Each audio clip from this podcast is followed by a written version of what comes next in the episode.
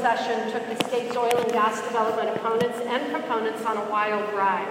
On April 3, 2019, the Senate passed Senate Bill 19 181, which dramatically changes the regulation of oil and gas development in the state. The new governor signed it into law on April 16, 2019, and it became effective on that date.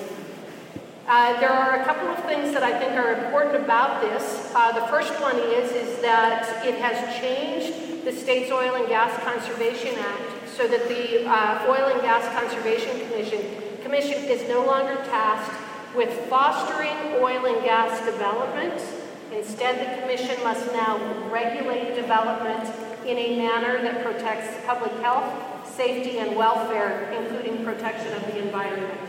So the entire purpose of the commission has essentially been turned on its head. Rather than being an agency or an entity that helps to foster oil and gas development, it is now a regulatory agency, first and foremost, in order to regulate your industry.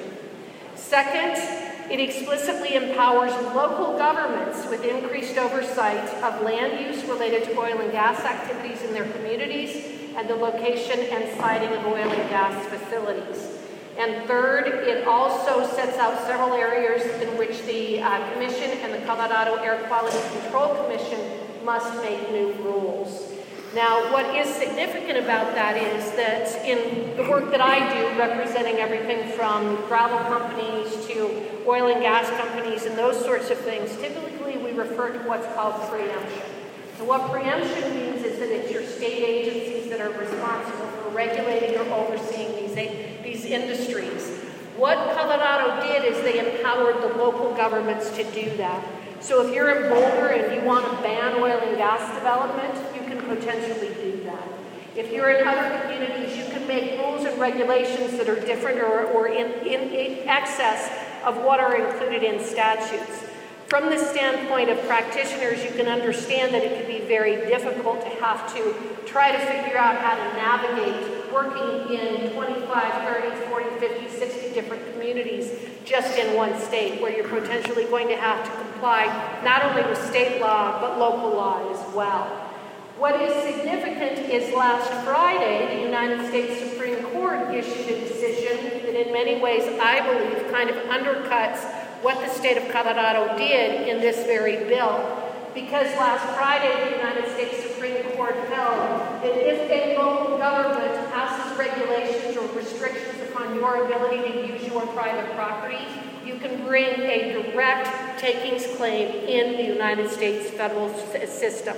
So you can sue under your constitutional rights, whether it's the Fifth or the Fourteenth Amendment, for an unconstitutional takings. Why that is significant is I think it's really going to constrain these communities because it becomes very high risk, for example, to say we are no, no longer going to allow any oil and gas development in a particular community, or we are going to make the setbacks so onerous that it's not even possible for people to exercise their oil and gas entitlements or their rights. So it's interesting that in April, the Colorado Senate and the, and the governor passed a bill that I think would allow uh, for some substantial restrictions on oil and gas development and potential other development in other industries as well. And the United States Supreme Court just immediately turned around with a case that said if you do that, you're potentially violating the Constitution under a takings claim. So, with that said, I'm going to turn to uh, Senator Cooke and ask you if you would perhaps give us a bit of the background and history of how this all came about in your lovely state. All right, sure, thank you. Um, first off, I want to clarify something. It did pass out of the Senate, but it wasn't unanimous. The uh, 181, every Republican voted against it, and, uh, so, and we were in the minority, and, and majorities matter. And that's part of the problem, is that majorities matter. And I'm going to go back a little bit further. We had the majority for four years and, uh, in the Senate, and the uh, House had uh, the majority, the Democrats had the House majority. So we really had to work together on if we wanted a bill passed. Uh, I would say that um, we killed all their dumbass bills that came over to the Senate, and they killed our good bills, and uh, and that's pretty much how it was. Um, then we lost the uh, the majority, and uh, all hell broke loose. You know, we would see when we were, had the Senate, we would see bills come over from the House that made oil and gas responsible for all and any earthquakes that happened in the state of Colorado. And then oil and gas was strictly liable for any of the damages. And so those are the kind of bills that we had that, uh, that we were the backstop on in the Senate. And um, we would see, a, a, you know, uh, setback uh, bills coming from the House and you name it, blaming oil and gas for just about everything. And like I said, we were the, uh, the, the uh, backstop. And uh, once we lost that, uh, the Senate majority, uh, like I said, all hell broke loose. And you know, but it wasn't just um, overnight. It was, it was, it happened over several years. Uh, the environmentalists, like you were saying, have infiltrated a lot of Colorado, and um, they believe in emotion as opposed to uh, facts and reason. And I'll just kind of give you a quick story to, uh, to um, explain that. I was at, when I was the sheriff, I was at uh, a big event called the Cattle Barons Ball up in Weld County. It's a big fundraiser. About a thousand people sit down dinner, and it's a, a fundraiser for American Cancer Society. I was talking to the uh, photographer, and uh, she and unfortunately lived in my district by because she lived on, or I, I was running for uh, the Senate at that time and she lived right across the street uh, from this county road. And if she lived on the other side, she'd have been in somebody else's district. But she asked me where I, what I think about fracking. And I said, I think we ought to frack here, here, here, and here. And when we're done fracking here, we go to the next planet and start fracking there. And she said, Well, I'm against it. And I asked her why. And she said, Well, because you know they're contaminating the groundwater. And I said, uh, You know, no, they're not. There's never been one proven case of groundwater being contaminated. And she said, Well, they still have to go through it. And I said, Yeah, they go through the groundwater, but out where she lived, the groundwater started about 15 feet, probably went down to a couple hundred feet. And I said, You know, the, the thing is, they're fracking at seven, 8,000 feet. And she said, and I couldn't believe it, she said, Well, um, all I know is that when I'm taking a shower and I wash my hair and they're drilling out by me, uh, my hair feels so different.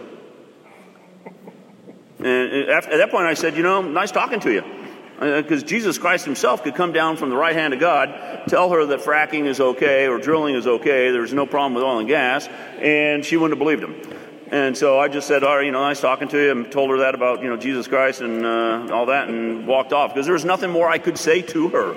You can't argue with that. You can't. And so that's the kind of thing we've been dealing with for quite a while. And so the emotions, people believe a 30 second soundbite more so than they would believe, like I said, the facts or the truth.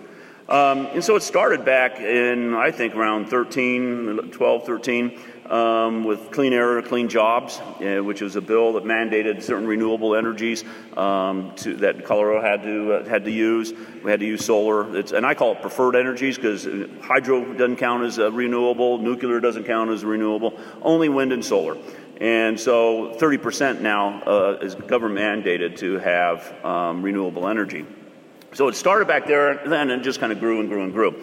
Well, when we lost the, um, we lost the majority, um, that was one of the major bills that they ran. And what happened was they dropped it on a Friday night. Um, I think it was March 30th or something, if I remember. March 1st, that's right.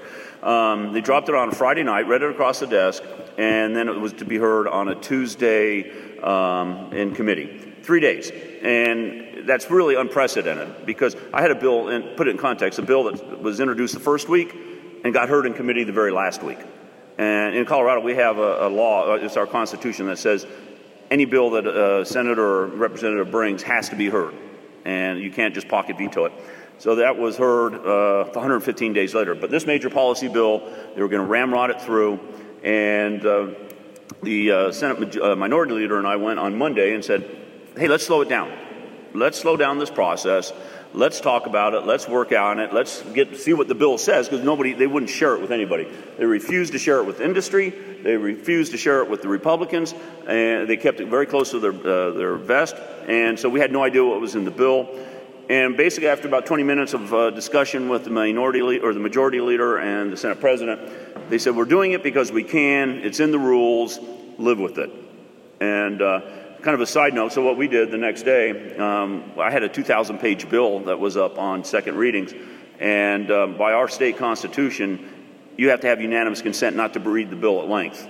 And so uh, Bob Gardner, a senator from Colorado Springs, moved the bill, and as soon as he did, I asked that this 2,000 page bill be read at length to slow it down, to slow down the process so that we had time to look at the, the, uh, uh, the language in the bill and you know, be able to slow down, have a little bit of negotiation. And um, they uh, for about three and a half hours they they have to read it at length. We figured it'd take about 70 hours. They got six computers, divvied up the, the bill into six different portions, had the computers uh, read it all at the same time at 650 words per minute, and um, it was gibberish. So they got done about six hours, and we said, oh, we got to do something now. So we went, uh, we had an attorney and met him the next morning, and we sued the Senate president and the Senate uh, secretary for doing what they did, and we won. We won a restraining order against the Senate president. And uh, next week we had a uh, another court hearing, actual heard testimony, and the judge reaffirmed his order, saying that they can't do that anymore. They can't. You know, they can't. Um, hook up computers and read bills like that. You have to have one person or one computer at a uh, legible uh, speed. And so that kind of set the tone for really the whole session. It was a very ugly session. It was very nasty. And um, but we used that that court ruling and our um, our reading at length because then we started having everything read at length and uh, just you know to force them to come negotiate. And I think it worked. It worked when it came to the House, and because uh, they started doing the same thing. But it, um, again, how we got there, um, we lost control of the Senate, is basically how it was. Senator, wasn't this very issue brought up in a being a, a ballot measure in November? Yes. There was uh, a, a, a ballot question 112, which was 2,500 foot setbacks. And that wasn't the only ballot question on, uh, on the ballot. There was increase in sales tax, increase in uh, uh income tax, more regulations on business and, and gas and oil regulation and it lost uh, statewide by like 58, pretty 40, pretty substantially. That 112 loss. And what I tell people is, we uh, we law, we won on policy. The Republicans won on policy because we they didn't approve the uh, income tax or sales tax. They didn't approve 112, but they voted in people who would raise their taxes, and they voted in people who would regulate um, uh, setbacks and, and oil and gas. And so, it, like I said, we won on policy, we lost on the people. And, uh, so, that's exactly what we have, is that uh, we have a Senate majority and a House majority of people that want to, I believe, firmly believe, close and shut down oil and gas industry in the state of Colorado.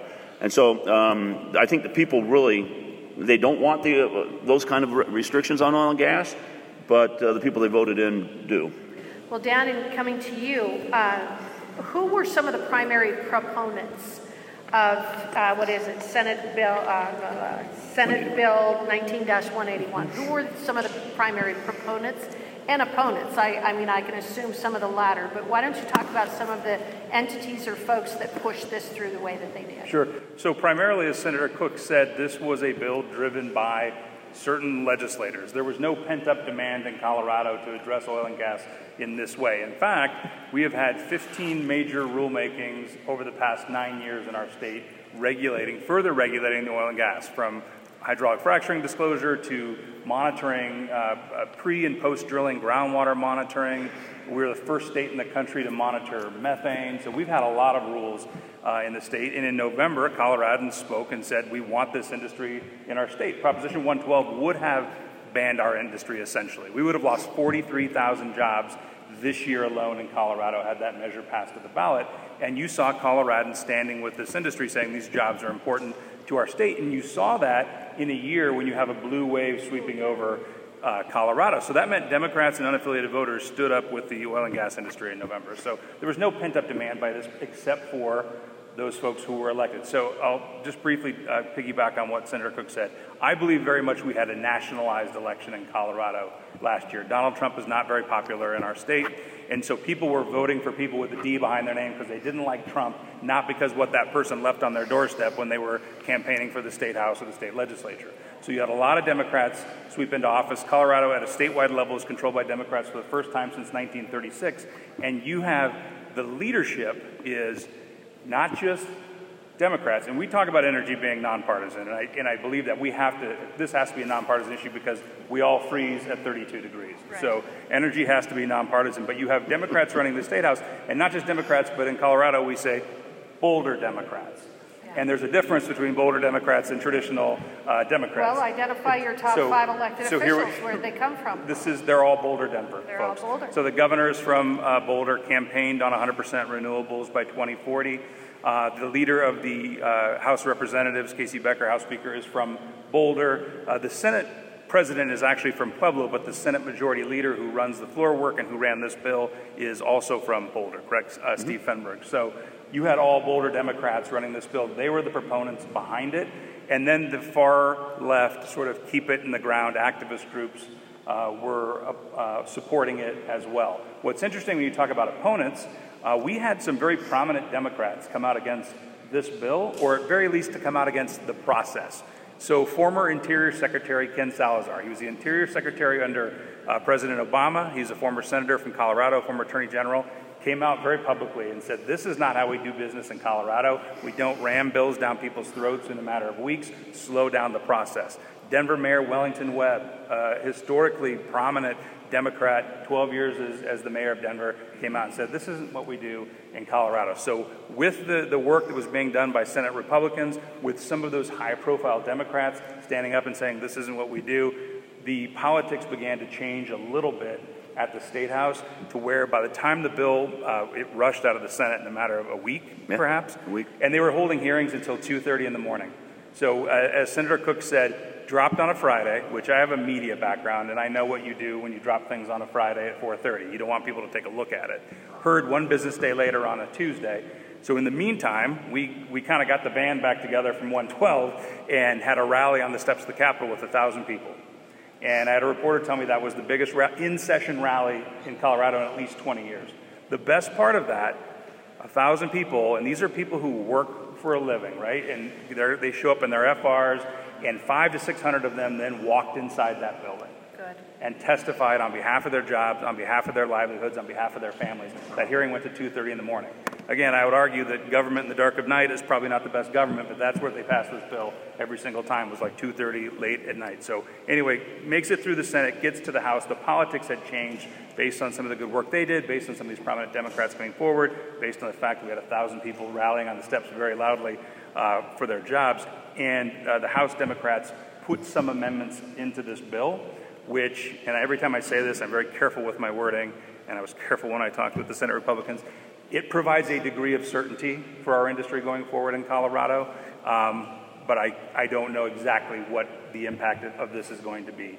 Um, but it does uh, provide some certainty because they added certain words throughout the process that require for example, you talked about setbacks at the beginning. This still allows unprecedented, unfettered local control for local governments, but as written, they could have done a 4,000 foot setback, a 5,000 foot setback. Even though Coloradans just said they didn't want a 2,500 foot setback, it wasn't clarified in there. Now those setbacks need to be done in, quote, a reasonable and necessary manner. That was one of the amendments that they added to it. We don't know exactly what that means at this point. We're going to find out.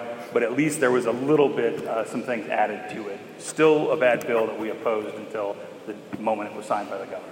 Well, then I'm going to keep both of you on the hot seat just a little bit longer because we are talking about a statutory framework that was started in your state. And then I'm going to come to uh, talk about the, the, the, press side of it as well as what we can look for in Wyoming and what we need to do to make sure these kinds of things don't happen here.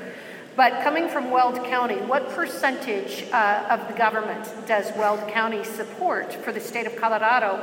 And what are the implications of this bill in that regard? Well, it, it um would kill Colorado. Uh, Colorado, not only Colorado, but it would uh, destroy Weld County because we're the largest, again, oil and gas producing county in the state. And uh, Weld County has no debt, and we have no sales tax, and we have uh, very low property tax, and that's because of oil and gas. Uh, when we had the floods in 13, we lost about 30, 131 roads and bridges, and we had $100 million in reserve. We um, repaired all those 131 bridges and roads within a couple of months, and within a few more months, we had another $100 million reserves, and that was because of oil and gas. Um, they just improved a huge, uh, County Road 49 was a two lane road, it's a major cutoff between Greeley and the Denver area. Um, they spent $100 million making that a four lane road, right turn lanes, left turn lanes. It's better than any state highway we have. And that's kind of th- uh, things that we do with the oil and gas because we work with them so closely. And so it would devastate Weld County. It would devastate Denver even. Uh, 44% of all the office space of downtown Denver is oil and gas related. So it would have been turned Denver into a ghost town. Um, but Weld County's fighting back. Well, let me tell you a little story about I met with the governor, and we met uh, leadership. Uh, Republican leadership meets with the governor every other Tuesday, and it just so happens that was the day of the rally and the and the um, uh, hearing. And so he's going around. The, the, there's the, myself, the assistant minority leader, the minority leader, and then the same positions in the House. And he said, "Pat, what's on?" Pat Neville is the uh, minority leader in the House. What's on your mind, Kevin? What's on your mind? Then he went to the, assist, uh, the minority leader and asked me. He, he goes, "So, John, what's on your mind today?" I go, Governor, oil and gas is on my mind today. I said, we have a thousand people out here rallying for their jobs, and, and they're, they're trying to take it away and kill their jobs here in, uh, in, um, in committee. And he goes, Oh, don't worry about it. It's not going to hurt. I go, It's going to kill Weld County and it's going to kill the state. And he goes, No, don't worry about it. It's not going to hurt Weld County at all. And I said, Well, then why are there three Weld County commissioners here testifying against the bill?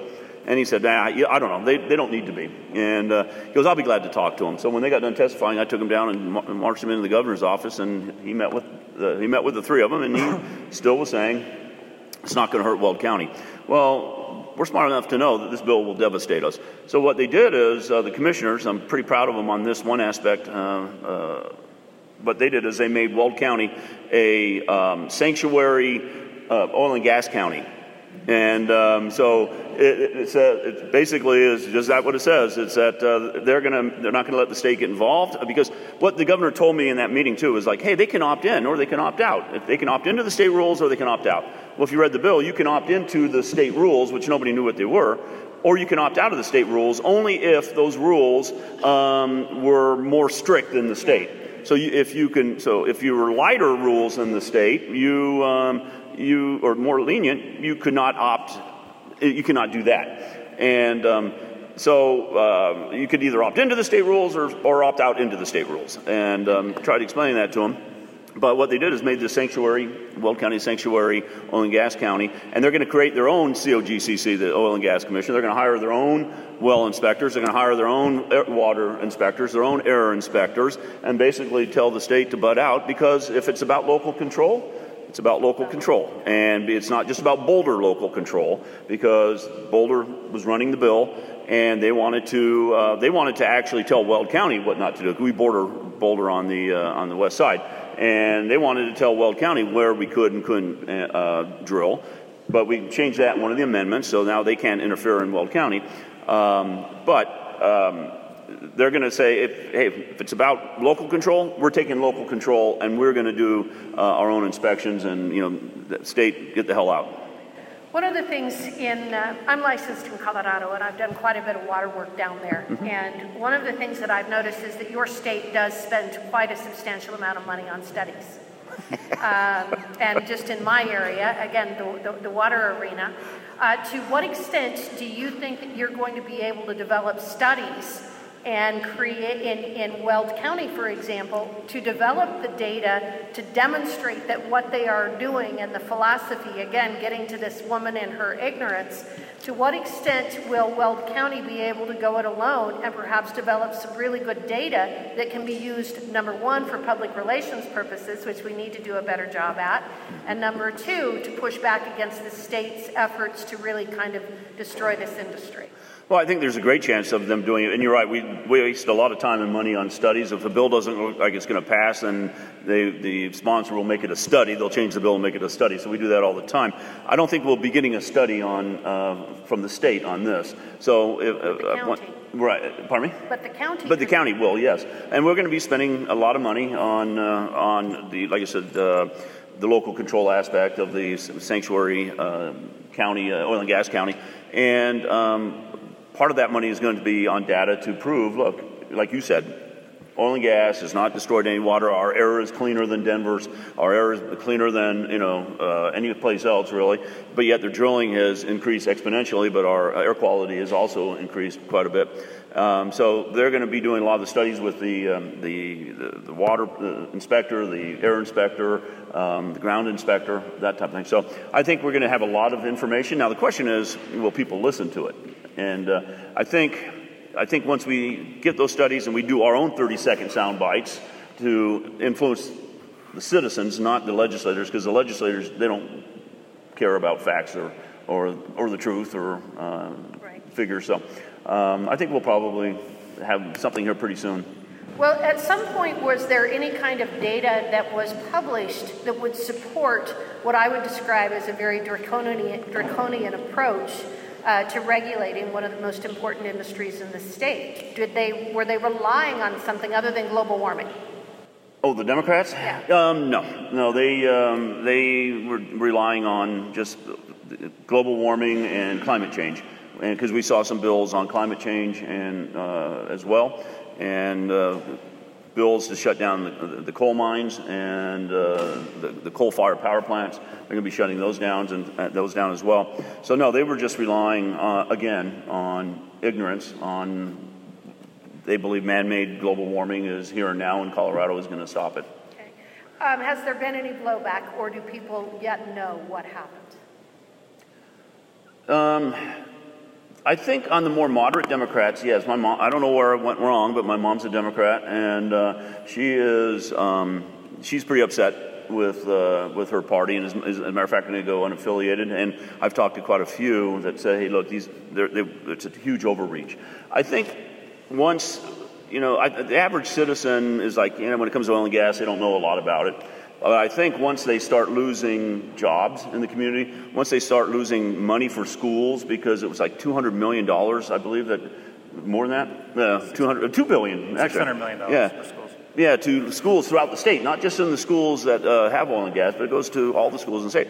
Once they start losing money for schools and um, they start losing income tax revenue to the state and they have to make cuts, and they then, if they lose jobs, they're going to have to, you know, they're going to be paying um, unemployment insurance. And so when then people get affected, I think we're going to see much more uh, blowback. Well, and Jason, that comes to you um, because one of the things that I, I don't think that we're as good at in terms of resource producers. I come from a ranch near Fort Laramie, Wyoming.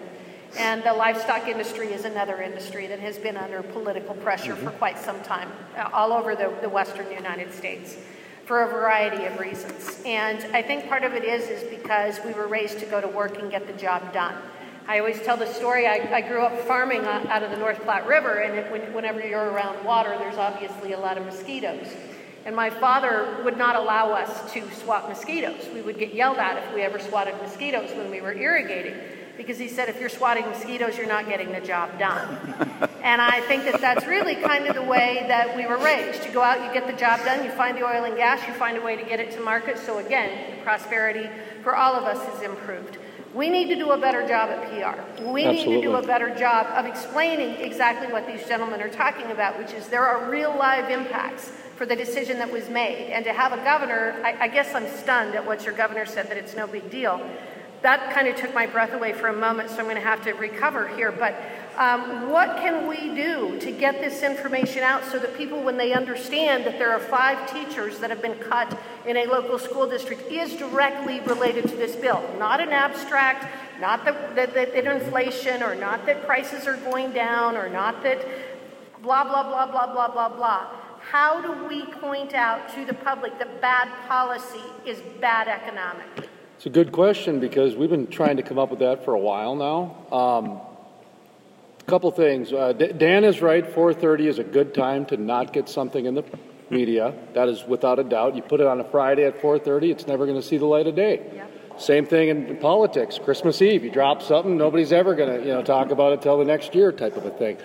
Also. Um, the oil and gas industry needs to really understand that emotions have been trumping facts and reason since the dawn of man. I mean, really, it has been. And as hard as that is to understand, last night I spoke at the kickoff party, and there, there, there was a tough pill for all of us to swallow, including me and the media, who's just as responsible for this as everybody else by engaging with the sound bites and the narratives and all everything else like that. So that's why our uh, media went a whole different direction. It was we were trying to take our small step towards it. Okay, but Last night, when we really take a step back, th- this is going outside of Colorado. Okay, it bled into Wyoming. The BLM lands apparently have, have some memorandum or ban on them. Oregon just passed the same thing that happened in Colorado through their Senate. Okay, you have two presidential candidates that are legitimate. Bernie Sanders and Elizabeth Warren get all the airtime to be considered legitimate. They actually say they want to ban fracking. That's in their platform. That is one of the most outrageous comments I've ever heard in my life. And as a media person, that person should not be allowed back on the air because they are a fringe candidate. They are that, without oil and gas, it would be the Walking Dead without zombies in three days. It would be absolute chaos. And for the media not to challenge that, oh, so if you're cool, you can be in the media now. If you're not, you, you know, you're not. So as long as you're hip and neat and cool and part of the trends, we'll broadcast whatever you say. Doesn't matter if it's sports or politics or whatever it is. That's, that's a trend in the media that's been going on. And the environmentalists have taken advantage of that very well. Well, and Very they well. have, and it's something that, from, from our standpoint, we've known for 30 years that that's the reality. Because one of the things that I heard my father say long after he didn't allow us to swat mosquitoes is he said, I always looked at it as a, at environmental groups as mosquitoes. Mm-hmm. And he should he said, I should have been swatting them at a lot, a, a lot earlier. And, oh, go ahead. No, you go ahead. Uh, I was going to say, and so kind of another thing we did last night too to take that pill a little bit harder is when we take a look at the past decade, the oil and gas industries arguably made more money and spent more money than any time in its 10 year, a 10 year snapshot in its history. $100 oil, all this stuff happened. And over the past 10 years, what happened? We're now banned in Colorado, Oregon, Wyoming, two presidential candidates, and there's a thing called the Green Deal, which is supposed to apparently get rid of the industry in 10 years. Well, and so that's what I keep coming back to is that we have had these discussions for quite some time, but we're obviously not solving that problem. So what we're doing is we're saying we need to say shake it up and do things differently. Start doing a lot of things differently. Last night we gave an example of there's a crew out in um, Pennsylvania, I think, sponsoring the junior frackers as a baseball team. Will it work? No idea, but at least it's engaging with a community that's not the same people. Like last night I said, I've been going to these conferences now, and 90% of us are the same people going to the same conferences, rah rah with the same thing. We got to get out and engage with the people that are the ones now apparently setting the laws because what Mr. Cooke said was I wrote this down a few times. It's become a political issue. It's, it's a blue and a, and a red issue.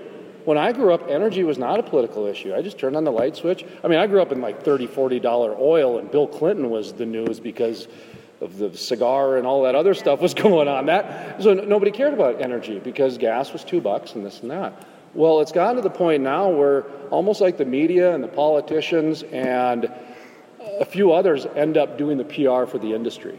And so that's what I mean. The, industry needs to reimagine how they're looking at energy. Well, got some ideas, but I think that Yeah, Dan go has ahead. some comments Yeah. on this as well. Just jump in quickly. Um, Good one, luck. And one to say that we haven't been banned in Colorado yet, just to set the record Right, straight. right. So we're still working hard to avoid that. Um, a lot of this is on us. We did not do a good job as an industry explaining what we were doing and why we were doing and why it, why it was important. And we allowed a vacuum to exist, and people came in and scared people. And it's a lot cheaper to scare people than it is to educate them. And whenever we would try to, to talk with them, we handed them studies and fact sheets and things from, about science. And the other side was handing them emotional things and Polar things bears. that could scare them. There was, uh, two years ago, there was a, an attempt to ban fracking in Colorado. It was going to go to the ballot, but it was stopped by Coloradans who didn't sign the petition. But one of the things they did when they advertised, it had a, a line that said, come sign, the ban, come sign the petition to ban fracking. And rather than showing an explosion or pollution or something like that, it had a picture of a woman standing on a windswept plain holding her child to her chest and said, Come sign the petition to ban fracking. That woman was protecting her child from all of you. And that's what happens. And that's what we've allowed to happen. We have got to go in and we have got to play, play at that same exact emotional level that they do. We have got to stand up for ourselves and for our jobs and for our families and make sure that people are seeing our faces. And we also have to learn how to talk about climate change. I know not everybody wants to do that, but that is going to be the driving issue going forward. You talked about the Green New Deal. That is going to be the lens for which everything happens in the 2020 campaign. Mark my words. And we have to know that we are part of the solution. If you're concerned about greenhouse gases, you have to know, and I know I say this in coal country up here, uh, but burning, clean burning natural gas will reduce your emissions. We can be part of the climate solution. We have to be able to talk about that and feel good talking about that. And in terms of like getting out there, I agree with you. We need to do things different and think outside the box. We're trying to do a few different things in Colorado. Are they working? I don't know, but we're trying. Uh, we sponsor an elite cycling team, for example. And they go around and they compete in different criteriums, I think they're called, races, and they wear Colorado Oil and Gas Association jerseys. And, and, it, and, so we're going out into places where people don't expect us to be. They train through Boulder County. And when people say, why do you have an oil and gas association supporting your industry, they have received education to where they are able to say, I can't ride this bike without oil and gas. The bike is not going to be created without natural gas, without petroleum. This jersey wouldn't be created without petroleum. And so they're able to talk about how our, every, everything we touch, feel, stand on, lean, our phones that we can't live without are made possible by natural gas and petroleum. So we've got to be out telling those stories in ways that people are not expecting us to. Well, and so then we've got the gentleman down here from Wyoming. And so, what is your advice to make sure that we don't end up with something similar in the state of Wyoming like and can actually provide like uh, really we've, we've got the examples of the of the green side. We've got the extremes. We've got Oregon. We've got Washington to a certain extent. You've got Colorado.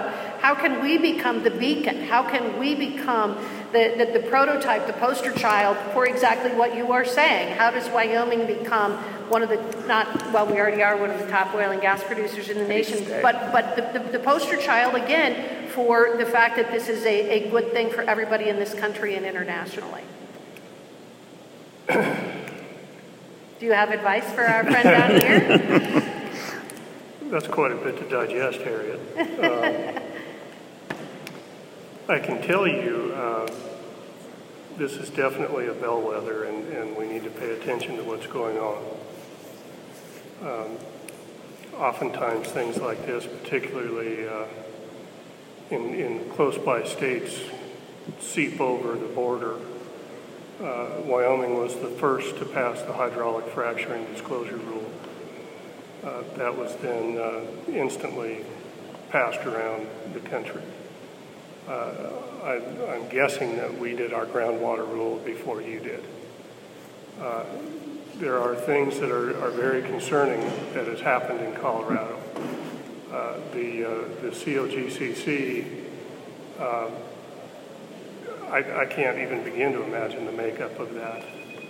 Uh, I know what happens at our WOGCC, and having a makeup that is now entirely different uh, in Colorado, I can't believe that they could make informed decisions. Uh, luckily, ours is uh, our commission. The makeup of it is in statute. Uh, the uh, there's several things in statute. Uh, another one is um, local control. counties cannot regulate oil and gas operations. the reason for that was we don't want 23 different rules. If I've got a rig sitting on a on a county line somewhere, whose rule do I follow? Right. Especially now that we're going uh, we're going with all these horizontal wells. If I've got a if I'm going from one county to another, who do I follow? What do I do? Uh, so that's been in statute. We have had a supermajority in the legislature. Uh, it's almost to a fault uh, it's become a, more of a problem to have too many Republicans and not enough Democrats. It's harder to get. We'll, we'll take a what? couple if you want to send some. It's, it's harder to get stuff done. It's just crazy talk. Republicans are, are, fighting amongst themselves. When we had uh, years ago, we had a little bit more of a balance. We could push stuff through because we needed that help from all the Republicans to get it through. I think there's three three Democrats in the Senate. Yeah. It's, it's, we have a super majority, and that's a problem. But I will tell you that the biggest problem I see coming down the pike, particularly in the legislature, is they don't know anything about our business. That's a tragic statement in the state of Wyoming, um, that, that that is the circumstance. So I guess that that really comes to maybe the next topic we ought to be talking about, which is the education side of it, because we're finding ourselves in this position because, as you say, we allowed a vacuum to be developed, and nature abhors a vacuum. And we allowed that vacuum to be developed and be um, filled by people who don't necessarily have our best interests in mind or our industry's best interests in mind. We have got to do a better job of messaging across the board, whether it is for coal, uh, or it is oil and gas, or it is some of our other industries, Trona, whatever it may be. We are not good at that. How do we get better? May I jump in on this one for Please. a second? Um, one thing I wanted to mention is, you know, I'm from North Dakota where the Bakken is, and North Dakota is very interesting because it, it's, it is a red state, but it's an ag state. And so for every buck we give, we get a buck 80 back from the federal government. So we're red, but eh, kind of, so they're called social reds, you know, type of a thing. But they're, it's, it's different because on the east side of the state is Fargo, where North Dakota State is. 75 miles north is Grand Forks, where the University of North Dakota is. 75 miles south is another university, and it's where Wahpeton is. If you go, and that's where the Red River is, which is borders Minnesota. If you take, I don't know, your car and drive 30 miles west from Fargo and draw a straight line from Canada down to South Dakota, that's 65% of the population. You're five hours from the nearest oil rig. Fargo has no idea what's going on in western North Dakota, and there's been a east-west Hatfield McCoy thing for a long time. The east side of the state is continuing to grow. Sure, you hear about the growth out in western North Dakota, but they don't have the three major, the two major universities Right. That bring in three to four to five times the population that the oil field at 40 bucks, 50 bucks can bring in. Okay? With these young idealistic millennials and whatever the term after the millennials are, you're bringing in a whole new wave of new Green Deal thinkers. Yep. That's what's happening in North Dakota that no one is talking about. We're trying to have that discussion, but it's a head in the sand deal because get this 50% of our state revenue comes from the oil extraction and the production tax. 50% of a state's revenue comes from two oil and gas taxes. That does not include the vehicle registrations. The, when Halliburton goes to the gas station every morning and buys four monster energy drinks and six sandwiches, that doesn't include that tax either. Okay? 50% of our state revenue comes from two taxes that are the oil and gas, and 65% of the state has no idea what's going on in the oil and gas industry. So that's what that's what made me think of it was like that that is happening more and more and more because look at down in Texas. You go to Midland. I mean, there's not a lot of people live there compared to Dallas and Austin. so yeah, Austin. Austin thank you. Yes, Yeah. and and so you get the point, the emotional part, and anyway, so So there was a famous writer that said you can ignore reality, but you cannot ignore the consequences of ignoring reality. I like that. So, how do we make people understand reality? How do we get to the universities? How do we get to the students? How do we get to the millennials? How do we get to the folks who think we can do without fracking and maintain the standard of living that they've had since they were young? Another person famously said that our prosperity is killing us. And I think there's some truth to that as well. So we're taking baby steps with what we're doing because you know we're in the media, we're non-political, but we are an oil and gas show, and we've had experts and we, and we have intelligent discourse down in Texas before the Me Too thing happened. They called me the Charlie Rose of the Bakken. So we would do the very long format. After the Me Too, we didn't bring that anymore. So um, th- there is that part of it which is important.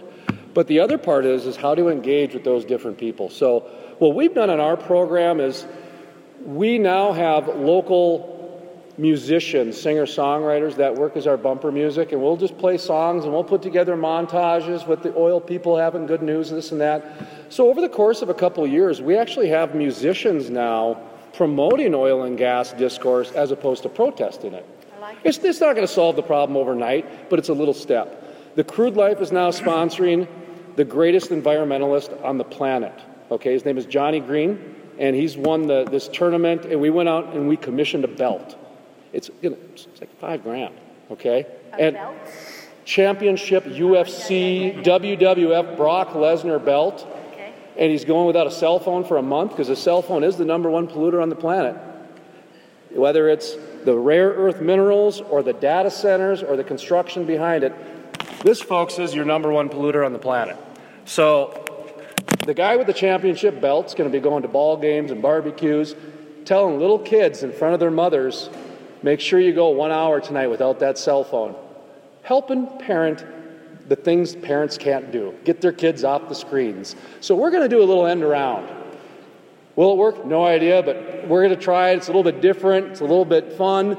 Again, is it going to solve it overnight? Probably not, but at least it's going to be a step in the right direction. So we're just starting to do some little things like that. It's outside the box thinking.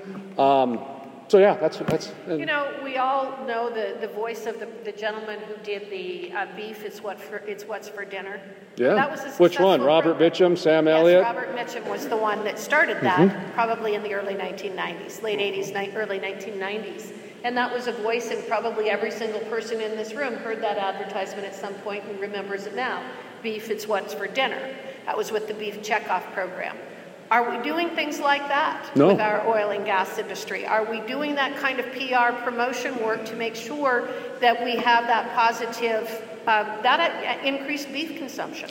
That's funny you say it because that's exactly what we said last night was the reason we decided to to endorse and, and sponsor and financially sponsor this Johnny Green is because it's fun. And the oil and gas industry hasn't been fun for a long time. I was it, it's true. Yeah. Last night I was talking with somebody at the uh, kickoff party and they were talking about how 10 years ago the industry tried to make it sexy and a bunch of different things and I was looking at them and I'm going I'm kind of bored right now. And I understand what you're talking about. I've heard the same message that, you know, the light switch, this and that. And it dawned on me that the oil and gas industry has gotten so embedded in our lives, much like the coal, too, in a lot of areas, especially North Dakota, which I think powers 80% of the state, um, that it's like doing dishes. We now take it for granted as a daily chore that we necessarily don't like. How did we get it to that point? We should be excited. I, I ordered a vertical garden for my house. It's made entirely out of plastic. 90% water consumption from my garden outside. All these different things are going to have the, the lights that I'm saving, etc. And it's entirely made out of plastic. So to get the younger generation to understand the above all policy, I think is one of the best ways to go because the energy industry embraced it a long time ago. So, Dan, what do we do? Well, it's, it's frustrating because this should be a, t- a time of, of celebration. Instead, we're arguing over plastic straws. I don't think you can ever get to those people who want to keep the product in the ground. And I think we should quit wasting our time trying to, to convert them by giving them studies and information. Absolutely. One of the biggest issues we have in this country is we've all kind of re- retreated to our camps and we seek out information that validates our concerns. If you get more information, you sink further into your entrenchment. So we need to find that sort of rational middle that can be moved and that, that wants that education. And there are people like that. I traveled around with the, the previous governor to a, a task force roadshow, and every once in a while there'd be a woman that would come up and say, you know, I want to support oil and gas. I've lived on this country road for 50 years, and now there's truck traffic constantly. Those are the people we need to find and have conversations with and try to make this work for them. In Colorado, we are doing a lot of television advertising at night, and it's it's kind of simple messaging. Fracking's been going on for 60 years. It doesn't pollute groundwater, things like that. And we see the polling shows those numbers will go up when you're when you're just kind of a routine part of the. Uh, we can't. It's like it's not as good as beef. It's what's for dinner yet, but we have to be a part of that just general churn every night in people's lives. Well, and we also have a program called Ag in the Classroom. And the Ag in the Classroom program was started many, many years ago, and I think that they focus, uh, I, I'm not even quite sure which, which grades that they focus on, but they do all kinds of things in terms of meeting with teachers and doing curriculum and all different kinds of things so that the kids can learn where corn comes from and what the different, different cuts of meat and all of those things. To what extent are our industries doing an ag in the classroom and working with our educators, starting at a very young age, all the way up through college, so we are getting that information out and these kids know it from when they're very young. I know, I think, Dan, you might know this. Liberty does a uh, tour for kids, I believe. I was told by um, Senator Ray Scott. Does that sound Yes. familiar from Grand Junction? Yeah.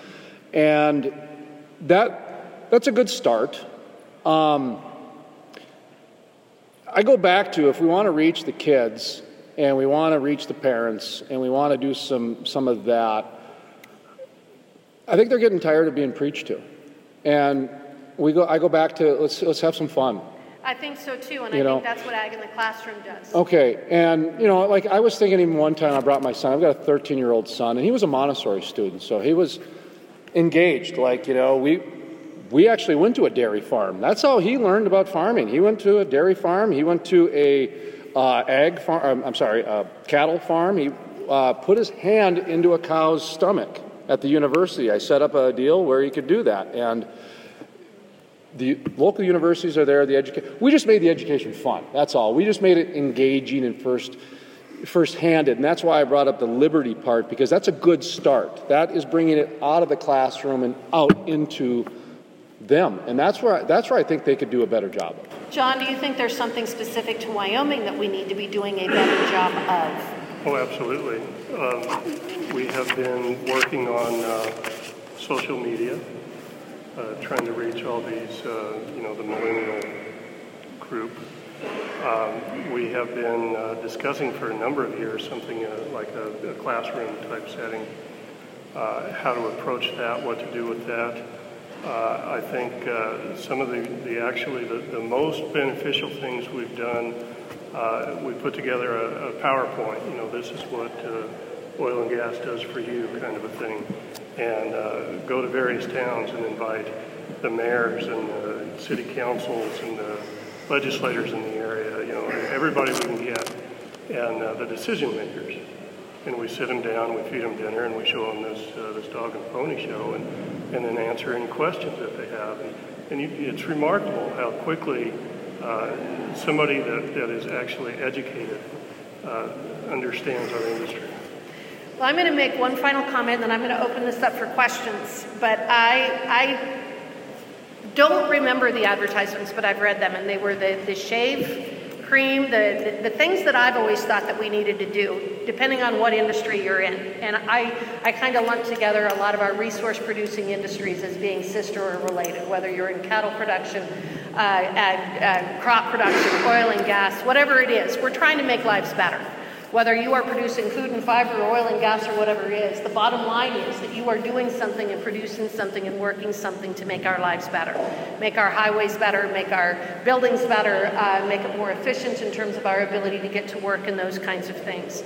And I've always thought that we really lose a, an opportunity by not putting things like billboards we cross and see billboards. I drove up here for four hours today, and I bet I saw 1,500 billboards. Why aren't we providing, why aren't we including more inf- information in states like Colorado and Wyoming that are very simple? You said the word.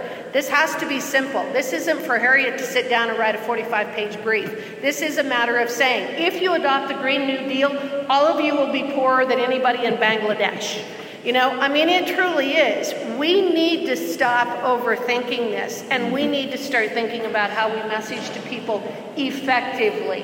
And effectiveness is simple and straightforward and honest. You adopt the Green New Deal, we all die. Why don't we do more of that? Why, does, why doesn't the state of Wyoming own 40 billboards across the state, the oil and gas industry, the coal industry, whatever it may be? Why don't we have statistics that change every three months?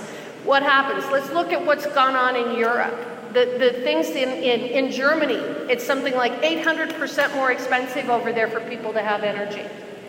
Um, you have a, you make people, I, I do not believe in energy poverty. I think energy poverty is really sick. And I think that we need to do a better job of making sure that we're not living in energy poverty. But these kinds of policy decisions push us further and further and further, and the people who are on the edge are the ones that suffer the most.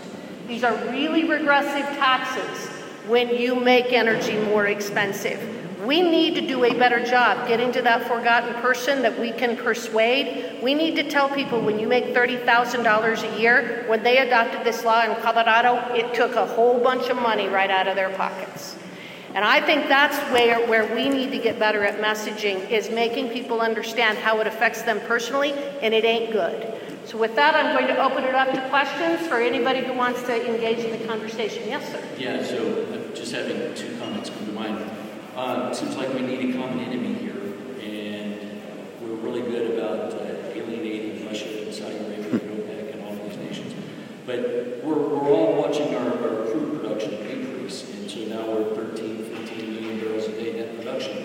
But what this is doing for our economy, it's giving us a billion dollars a day uh, trade balance that we didn't have before because of our energy production. So this is a billion dollars a day that we're not giving we're not giving Saudi, we're not giving Venezuela, we're not giving Iran. So maybe that's a message that, that Love we it. can get out. A second message, um, I think we should hire all the petroleum engineering students, um, all the geology students that are all in school, and we need to give them beer money. And the way we're going to do this is they're going to get on their social media uh, as professional professionals in the industry. We're going to go around to the universities and we're going to say, here's the message, and here's the dialogue and debate that we're trying to resolve. Here's some here's some information to help us resolve this discussion. Why don't you get on your social media accounts and when Yoko Ono says something strange or funny, you know, now you have some fuel because we don't. I, I, I have a Facebook account. I'm not even too sure I know what the password is, right? But why can't we hire these young people that are speaking the language of the rest of the millennials to help carry our message to their peers? Like. And so we could do this at the university level and, and just reach out to professors, department heads, May I? and help carry that message. Um, the, the risk you have there is you polarize the industry even more. Because what happens is when they get online, they become pretty mean. yeah. And pretty soon, you got this back and forth bickering, fighting. Right. Hatfield McCoy would be a nice way to put it. And now the industry is that guy. And that's right, and that, and that yeah, and, and, and the industry. So that, that's where we got to be careful with the social media. And that's, again, why we, we're going back to the guy that's going out to the actual arenas and to the barbecues and to the actual people themselves. Because there was a period where I used to joke when I was doing magazines and radio and newspapers and things like that. And, and I'd say, yeah, word of mouth advertising is the best. You know, I'd go on a few sales calls, and the first thing that somebody'd say is, oh, no, we rely on word of mouth advertising. I'd say, great, buy as much as you can. And, but hang on, that's where we went to. People did. Social media allowed people to buy this much so- word of mouth, and then it got blown up to where now people ignore it because people know they buy it. And so that would be my comment to that. Sorry. Before gas came out, there was another movie, and I think it was sponsored by the agencies, and it was called Spoiled. Yeah. S P O I L. So, and it was about how much oil, how much energy that we use per person. And I found it pretty amazing, right? So we transitioned from the slave economy that we had 100 years ago, 200 years ago, um, and, and for the amount of energy that we have and that we use in our daily lives, we have to have a first 100 personal servants, you know, to, to, to, to Yeah. sustain our life today. And we get that from energy. So we get that from oil and gas. Affordable energy. I heard somebody just say, um, have, have the industry go on strike for a day in Colorado. I thought that was the best idea I ever heard. Well, I, uh, I actually wrote down here is that sometimes we're always trying to miss, fix the mess uh, that is created by others. And maybe sometimes we ought to give people what they want. Absolutely. Um, I, I think that at some point people are going to have to suffer the consequences of their decisions. That's why I say you can ignore reality, but you cannot ignore the consequences of ignoring reality. I don't know how to get that message out, but I think that's something that's important. Senator, you had a. Re- Right, it's all opposed poverty for your five dollar gas, right? I mean, Yeah. it's, it's just crazy. Senator? Yeah, I think the uh, the messaging it, it, it has to be simple and it's the right message that we have to get out, not just throwing stuff out and you know seeing what sticks on the wall. Um, when we were debating this uh, 181, I went down and I, I called uh, 181 economic racism, because um, the, the high-paying jobs in the oil field, and 40% of the people that are in the oil industry are Hispanics, in, mostly in Colorado, and, and so you have African Americans, you have Hispanics, and now the, the, these rich white uh, people from Boulder want to to um, shut down their jobs. So I called it economic racism because they're trying to kill um, the jobs of these people. And there was a great commercial that was being ran. A guy was a welder. He was here from Mexico, um, lived here all of his life, but his parents came up and he was here from Mexico.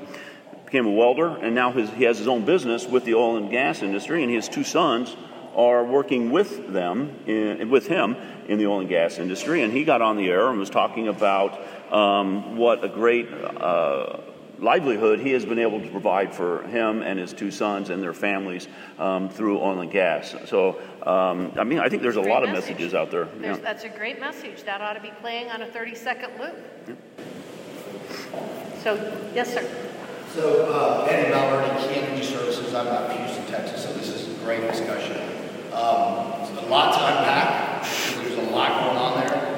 Uh, I would venture to say that this didn't start in Colorado, it started in California. And I tell people, think about what California is today, and that's where Colorado is going. You know, then then it'll be Wyoming and perhaps Texas. Uh, so just a comment there. Another comment, not all is lost. I have a son going to Colorado Mesa that will be studying professional landman services. So, you know, there are kids out there that are interested in this, but I live in Houston where oil and gas is what everybody does.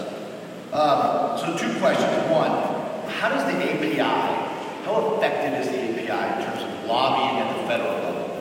And what effect do some of the commercials from some of the large, the Exxon Mobils, the Shells, the Chevrons that you see on TV promoting, you know, that oil and gas can be great careers and it's exciting. You know, how effective are those? That's that's one question. And then the second question is around the curriculum and the indoctrination of the youth. I live in a conservative state in Texas, and my kids read stuff about global warming how fossil fuels are causing it, and it, it's us to battle it, right? But, you know, so it, maybe it's a circular question. Does the API help with that? Does it not help with that? Is it per school, per state, per, per uh, school district? So lot, lots of questions there probably. Jason, yeah, I, Dan, I, I think that I, I, would just go quickly that I was going to tie the two in together that um, you're talking about how, how, are they doing on PR and are the ads effective and that sort of thing. I don't know. They're not on me. Um, all those, you know, birds flying and you know, nicely lit. That sort. Of, it's. I, have seen them for 20 years, so it, they're kind of lost on me. And so I thought I thought of my son right away when you were. And by the way, I got rid of my TV in 2007, so I haven't had a television since 2007. I have Netflix. I'm not Amish. I mean, so I am somewhat normal, but I didn't want my son growing up around a television. I just didn't want that happening. So he gets all of his content from YouTube, basically. So my question is, what is the API doing to YouTube? Okay, because I've heard television ads, I know radio, I've billboards we've talked about. There's, no, I mean, the media is everything now. I mean, this is the media, you know, social media is the media, that sort of thing. The indoctrination part, that's where my mind went because my kid comes home from school and they do, they talk about fossil fuels in the school, and it's not in a positive way. And that, that has concerned me in the past year. I've noticed in the past year and a half it's really ramped up a lot. And that's, again, like when I noticed the bands and some of the templates were going, just the red flags are going off. Uh, I, I, don't know. All I know is that that's why we're here to talk about some new ideas and shake things up and, and shift the mindset a little bit so we can say, all right, how are we going to get to that woman who doesn't understand what hard and soft water is in Greeley? Is that, that's what I thought in my mind. Like, maybe it's just soft water. I don't know. like, maybe she should get a Culligan and put it in there. I don't know. I mean, jeez. Dan, what do you think? Go ahead, Dan. Sorry. A couple things. Uh, one, I think we're getting better now at on a, a, national level, sharing information among trade associations and API, getting together and sharing media campaigns and saying, strip your logo, put our logo on here, and talking about what we're doing and not trying to reduplicate, you know, duplicate the wheel, all that, replicate the wheel, um, because we have not done a good job of that in the past. But I think the key that you zeroed in, that we have got to do a better job of getting into classrooms. Yep uh, and talking to teachers. I've envisioned this uh, teacher training program in Colorado. They continue need continuing credits, three days. Come in and just learn about oil and gas, so you can present it. Or, or let's do all the above. Have a wind, solar. Everybody can talk about the pros and cons of this. My daughter had a fourth grade class assignment where she had to do the pros and cons of energy. And oil and natural gas, coal weren't even options for her to choose.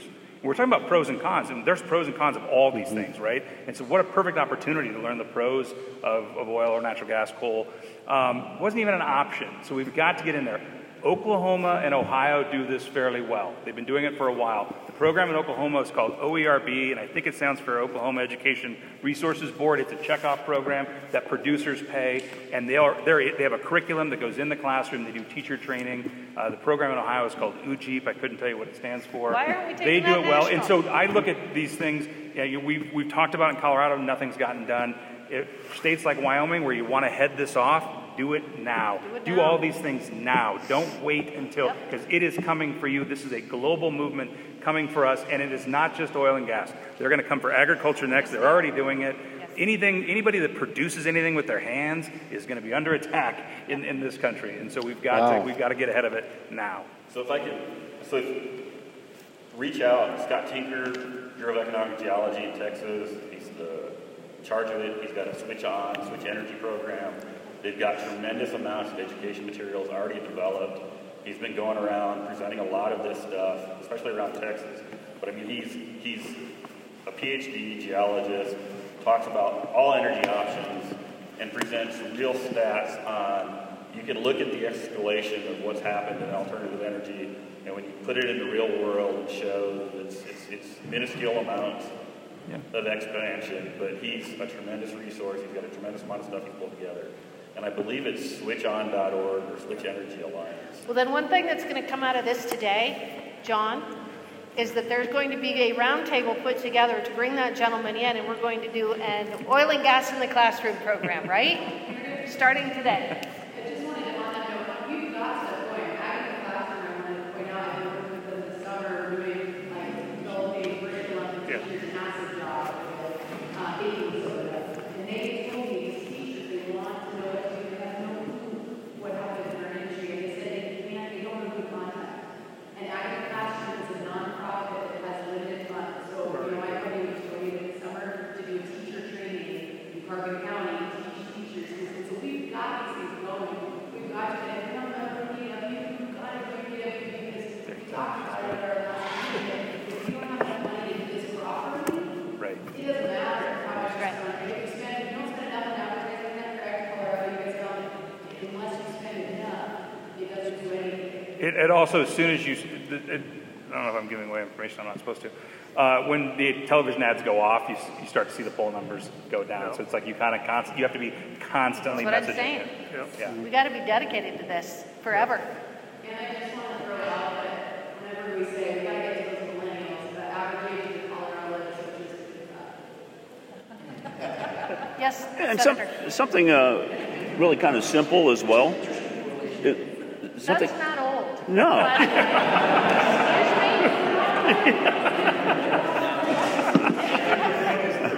Can't- If I roast that far, yeah, yeah. Senator? Yeah, the- I'm somewhere, I guess, in between, I was like, am I, I'm not pretty sure, you know, like, I'm somewhere in between. You brought up a great point that I feel like everybody needs, oh, these younger kids, millennials need a lot. They need a, they need a grassroots, they, they need a reason, and they're looking for something, and that's where the emotion comes in. We are trying to fill them with facts and how we're doing this and that. It's not fun. I'm I have a degree in environmental science. You would ask me ten years ago that I would be in the oil and gas industry for ten years, I'd have told you no. But once I, I got to my environmental science degree and I figured out, you know, what, the ins and outs and all of these things, I was more proud to be grassroots and part of the, the solution within the industry. So maybe, you know, like the why and the see, show them the opportunities and things that you said. you know, like She's on your exciting, board. There's lots of good things that you can do within the industry. And that gives them their emotion part of it rather than just their, you know, facts. Gotta make it fun. 1991, 1996. They have a mission. Senator? I think one of the most simplest things, but the most effective, is if you're a supervisor or you own your companies, uh, you need to make sure your employees are registered to vote. And that is one of the most key and critical components of this whole thing of getting the word out. Because when 112 came out, um, I was up for reelection, and I went to. Um, uh, I asked Dan for all the oil and gas related industries in my district alone because I wanted to go to their safety briefings. I wanted to go to um, their meetings and, and uh, anywhere there was a group of people. And I spoke probably to about 4,000 people in all afterwards, went to several different rallies, and we set up uh, uh, registration booths for them to register the vote. And then we also did a little bit of training because we talked about um, the emotion part. Um, when we would have bills, when we were in control of the Senate, you know, they would bring in their moms and their little babies and talk about oil and gas killing their babies. And we would bring in, no offense, we'd bring in Dan or, you know, uh, API and they would talk about the facts and that kind of stuff. And it was like, hey, talk to your neighbors about, you know, first register to vote and then now go talk to your neighbors and tell them what oil and gas does for you. Oil and gas is putting your kids through college, is paying your, for your little girl that has uh, leukemia and is going through the, in the hospital. It's paying for um, your kids' schools. And talk about it on uh, a one to one level that's probably the easiest thing to do, but most people are afraid to talk to other people about it. But you have tons of neighbors, and you can go, like, you know, the soccer mom. If you have a mom um, that ha- lives next to a soccer mom, go and say, hey, look, your kids like playing with my kids. But if 112 passes or we get these regulations in here, we're going to have to move. We're going to move to Texas or we're going to go somewhere. And uh, so, talk to people, your neighbors, whoever, on a one to one basis is, the, I think, one of the most important things to do. But even more so is to register to vote. And uh, John had something to add there as well. Yeah, if I could, if I could build on that, uh, particularly in Wyoming, um, we are losing our advocates in the in the uh, legislature. Uh, they are uh, retiring. Uh, your dad was a good advocate for us, but they're they're they're moving on. Uh, and so um, one of the things we at PAW do is we have a pack, and uh, and we're gonna we're gonna try to get that uh, really built up more and get more involved in in uh, in recruitment of uh, candidates that understand our industry, that understand what we're saying, and and try to get a little bit more of that advocacy back in Cheyenne. So. Uh, if, if you're interested, if anyone in your company is interested, um, give us a holler because we'd sure like to get some more folks like that back in Cheyenne. Yes. Um, our, school decide what curriculum The state of Wyoming Department of Education builds standards. If you got to learn addition, it's up to your local school district to decide how they're going to learn addition. And so run the school board, tell the school board and you have a question right here. I, I have kind of a technical question, forgive my naivety here, but um, in Colorado where they give, I, am not sure how the um, language was phrased, but does it just specifically give it to county jurisdictions or local? So essentially Cities you could form a consortium of groups of, uh, I don't know, I guess what I'm getting at is you can have all kinds of different local jurisdictions to include the, the sheriff's department or county commissioners. I don't know. Where, where does the line cut off on that? It's just cities and counties. Cities just and counties. counties. Yeah. Okay. And the other thing is, I think oftentimes we don't personalize it to people if we talk about we're going to lose 5,000 jobs. If it's not my job, I don't really care. But if you say rolling brownouts, yeah. or if you freeze your ass off this winter, then maybe it's personalized. Mm-hmm. And I'm wondering how um, yeah, how maybe we can do it, like you said. So, one, yeah, one of the things that we do is we actually try to create personalities on our program because that was the thing that was lacking is the energy industry really didn't have any personality. We have personality. And oh, I no, go to a conference and you fall in love. You go to a barbecue, you fall because everybody has personality, but for so long, the energy is the energy industry is one of the kings of the economy. I mean, you got banking and insurance, and and you know, ag was, but they've actually fallen pretty down by the wayside. So when you're one of the kings of the economy, you're just the big bad wolf all the time. When I was a kid, I used to read a book, Harry the Dirty Dog. When I was a kid, I was told oil was dirty, coal is dirty from Harry the Dirty Dog. In fact, he, yeah, I mean, every day I was reading this book. So I was indoctrinated as a kid. I know this. Now, when I went to Pittsburgh the first time, I fell in love with that city. That city's gorgeous. I was expecting black, just soot everywhere. I had a great time. Spent a week there one night, you know, and it was a good time. Um, but we are in a unique time right now where the environmental movement has gotten to a point to where they're starting to get crazy and they're starting to offend people and they're starting to become annoying. And so this is a very unique time for the energy industry to really all the above, one on one, go sit down with the parents because you need that. You need the parents to understand Germany charges 18 bucks for natural gas and they just fired up the coal plants last week Yep. because they can't do it. You need the parents to understand that, not the kids. The kids don't care. As long as they can YouTube, that's all they want to do. So then maybe you go to YouTube. You figure out some quick YouTube things. You know, a, a five second, 15 second ad that shows somebody living without oil. Okay.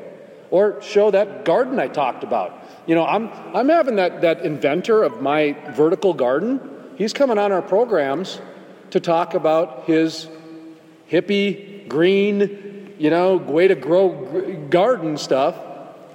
But he needs the petroleum industry to do this. So now we just converted one of the guys there who's going to be all about it because he's making his living off of the petroleum product being a green person. We're trying to invest and not invest, but in get to the invest, I guess, get into them because who was the geologist who went to school? Is that you? Talked about they went to they, they, you, okay. So you had no idea. All, all you were told was the Harry the Dirty Dog stuff growing up. You kind of had, the, the, it wasn't even offered as an option uh, in the kids' uh, pros and cons. Okay, so there's this social engineering that's already happened before you set foot out in the real world. Those are the people that, like me, I went into the oil and gas industry to investigate against oil and gas. True story. I thought it'd be like shooting fish in a barrel. I spent five minutes in the oil and gas industry and I went, my God, the essence of capitalism is alive here.